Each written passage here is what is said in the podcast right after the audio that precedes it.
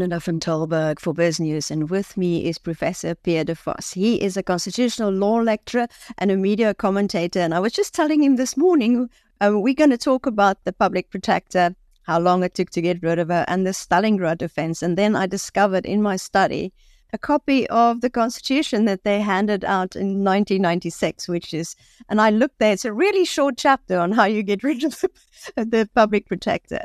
Um, so, Pierre, welcome to BizNews. Uh, thank you. Thank you for having me. Well, can, can we start off just for people who might not know? What is the Stalingrad defense that everybody's talking about? So the Stalingrad defense was coined really by former President Jacob Zuma's lawyer, Kemp J. Kemp, now late Kemp J. Kemp. He told the court that this is a Stalingrad defense, like the Russians in the fight with the Nazis at Stalingrad. They're going to fight uh, street by street, block by block. It's a bitter to the bitter end fight, um, and basically, what the the Russians did, they tried to delay and delay so that when the winter came, the Nazis would be gone, would be finished, and then they could push back. And so that is Stalingrad defense. You use every ethical and unethical trick in the book through the legal system, through court applications to stall and to stall and to stall to make it impossible for you to be held accountable through the criminal courts or through whatever other tribunal for things you had done wrong.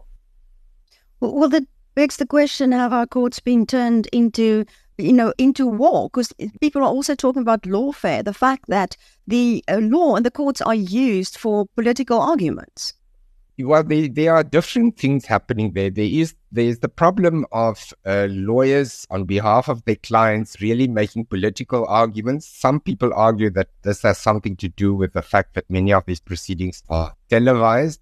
So often, you know, if uh, Advocate Mpofu makes an argument, it is often not for the judge as much as for the political audience. So that's one thing. But then the second thing is people with uh, deep pockets, people who, with access to funds, either because it's paid by the state, private benefactors, or because they have the money in their own bank account, they can pay the lawyers to bring thousands of applications, challenge every decision. In as is the case with Mr. Zuma, his absurd attempts to privately prosecute people so that it doesn't go forward. Those uh, prosecutions are absurd, but they are used not because we know that it is never going to end in uh, trial and conviction, but it uh, prolongs and it delays the actual prosecution and it prevents Mr. Zuma from having his day in court, so to speak, and to give his side of the story. Well, you mentioned Mr. Mpofu, or Advocate Mpofu, Dali Mpofu, who also tried to take you to court at some stage because you criticized his tactics. Who are the parties and the people that are employing this?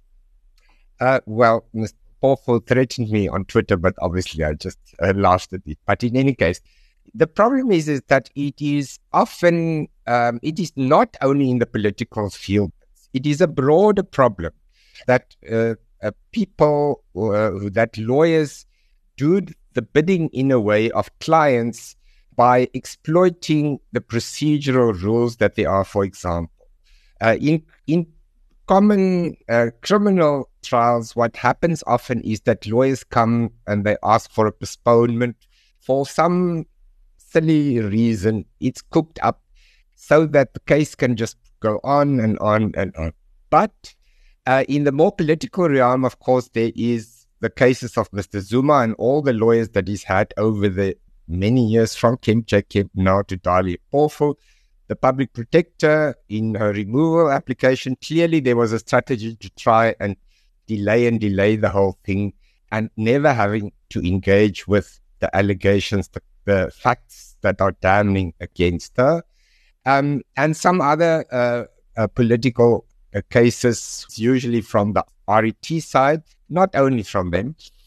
And there's been actually a recent uh, judgment of the Western Cape High Court, I think, where in another matter, nothing political, the court also found that the lawyers have actually facilitated this, what is an abuse of the legal process. And they ordered the lawyers to pay private, personally, for the costs.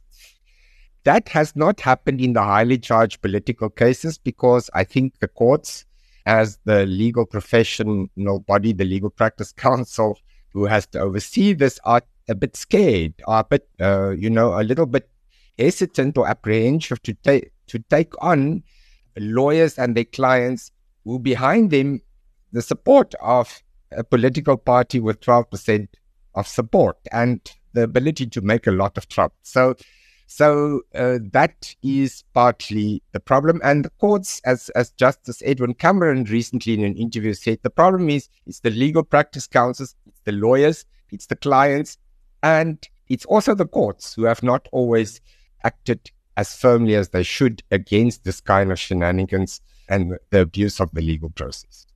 Well, let's look at one of the cases where this has now finally had a pushback, which is with the public protector, Mrs. Mkhwebane. So finally, is will we will we see less of this? Um, well, we don't know. In the case of the public protector, the court is there. There has been now various applications throughout this two years uh, brought by Speaker Mkhwebane because uh, she uh, received funding to the tune of about 30 million from the public protector's office. And in the beginning, it seemed to have been a blank check. So she used all that money to bring the litigation. And the courts, even when they're invited to do so, had, had not found in any of those cases that there was an abuse of process. It was only when the committee itself, seeing that they won't be able to finish this, the, that the strategy is going to work and justice won't be done, that they got a little bit stricter and said, well, we're trying to help you to give you more funds uh, because the funds then leads to litigation, but we're only giving you 4 million. And then, of course, Advocate Mkhwebane said that 4 million, in the words of Advocate Mpofu, is, is, he said 10 million is peanuts, 4 million is peanuts, and they cannot lodge all these further challenges. So it is really an administrative kind of decision that had that had made sure the strategy didn't work in, in case. But in the Zuma case of the prosecution, the president uh, Ramaphosa's so-called private prosecution by Mr. Zuma, the court did finally find that there was an abuse of process. That this whole private prosecution is a bizarre and absurd and unethical abuse of the legal process. Again, though, they didn't actually order the, the lawyers to, to pay the cost personally, even when they were asked to consider granting leave to appeal, and they found that the attorney and the advocate for Mr. Zuma had actually misled the court. They didn't, as one would expect, refer it to the Legal Practice Council. So the tide is turning, perhaps, and there are evidence in the, both the political and the less political cases that the courts are getting a little bit um, more strict. But it may be too optimistic to say that it has turned yet. Well, if you look at the cost of all this, I mean, if you look what the public protector's cases mm. cost, and, and this is taxpayers' money, uh, you know, what kind of number are we looking at? Well, the, one of the MPs in the debate on the removal of the public protectors uh, mentioned a figure of 160 million, which would now be all the lawyers, all the, the cost of flying people, uh, and so on and so on. And uh, of course, that is it's preposterous because you think an ordinary person, uh, poor, middle class, none of us can afford that kind of money, or even the 34 million that public protector got. And it raises broader questions about our legal system, which is because it's it's a it's a system of uh, that is based on conflict. There has to be quite elaborate rules, procedural rules, and then kind of protections. And because of this, the, it allows it it invites kind of abuse by unscrupulous people. So the the overemphasis on procedures and uh, underemphasis on the substance is a problem. We need the rules because we have this kind of adversarial system, which is difficult to have otherwise. But I think there is an argument to be made that uh, the the way in which we deal with procedure to ensure that they are fair, because they have to be fair, needs to be slightly less technical so that people cannot bring all these arguments that has nothing to do with fairness. It's just because there happens to be a rule designed for fairness that they then exploit and they're going to lose, but it is going to delay the procedure, the process for six months, a year or more. So where should this reform come from? Well, I think the, there's a it is a complicated matter. So the really sh- the legal profession, I would hope, and academia should think about this and say maybe this is uh, what needs to be done. Ultimately, it is the Minister of Justice and the government uh, will uh, maybe the Law Reform Commission will have to make proposals for such uh, a reform. Uh, I don't know if it's probably not politically possible because the legal profession is a very powerful lobby. And if you change the rules, it will affect the bottom line because this is the other thing we haven't spoken about is that the lawyers often take these uh, really hopeless cases that are abusing the legal system in a way because it is very profitable to do so. Um, and so uh, I don't want to make exposure, cast aspersions on any specific lawyer, but it is clear money is important. And if you simplify the, the procedural rules, it will uh, affect the bottom line of many of the lawyers. Well we know what barristers and lawyers cost in countries like the UK, and Dali Mpofu mentions millions as though it's no hmm. money. So, so what kind of money does a lawyer charge for this? per hour, per day? Yeah, it depends very much whether you uh, an attorney or uh, uh, if you're a senior counsel or a more junior person. If you're somebody that's a senior counsel, you charge, of course, for all the work you put in, the things you read. You, you read if there's a 500 pages, you have to read them. Um, it's maybe uh, I don't know, maybe 10,000, 15,000, 20,000 a day. Um, just for appearing in court. If you have a court case with three uh, uh to one senior counsel, two juniors, it uh, goes to the constitutional court. It's going to cost you a few million just for your lawyers. Yeah, mm-hmm. probably, unless it's a simple case. But yeah, it is a it's a huge amounts of money. Of course, some lawyers don't charge the full fee. You know, my sister is the senior counsel. If there's a indigent people. She does it for free, but not all all lawyers are like that.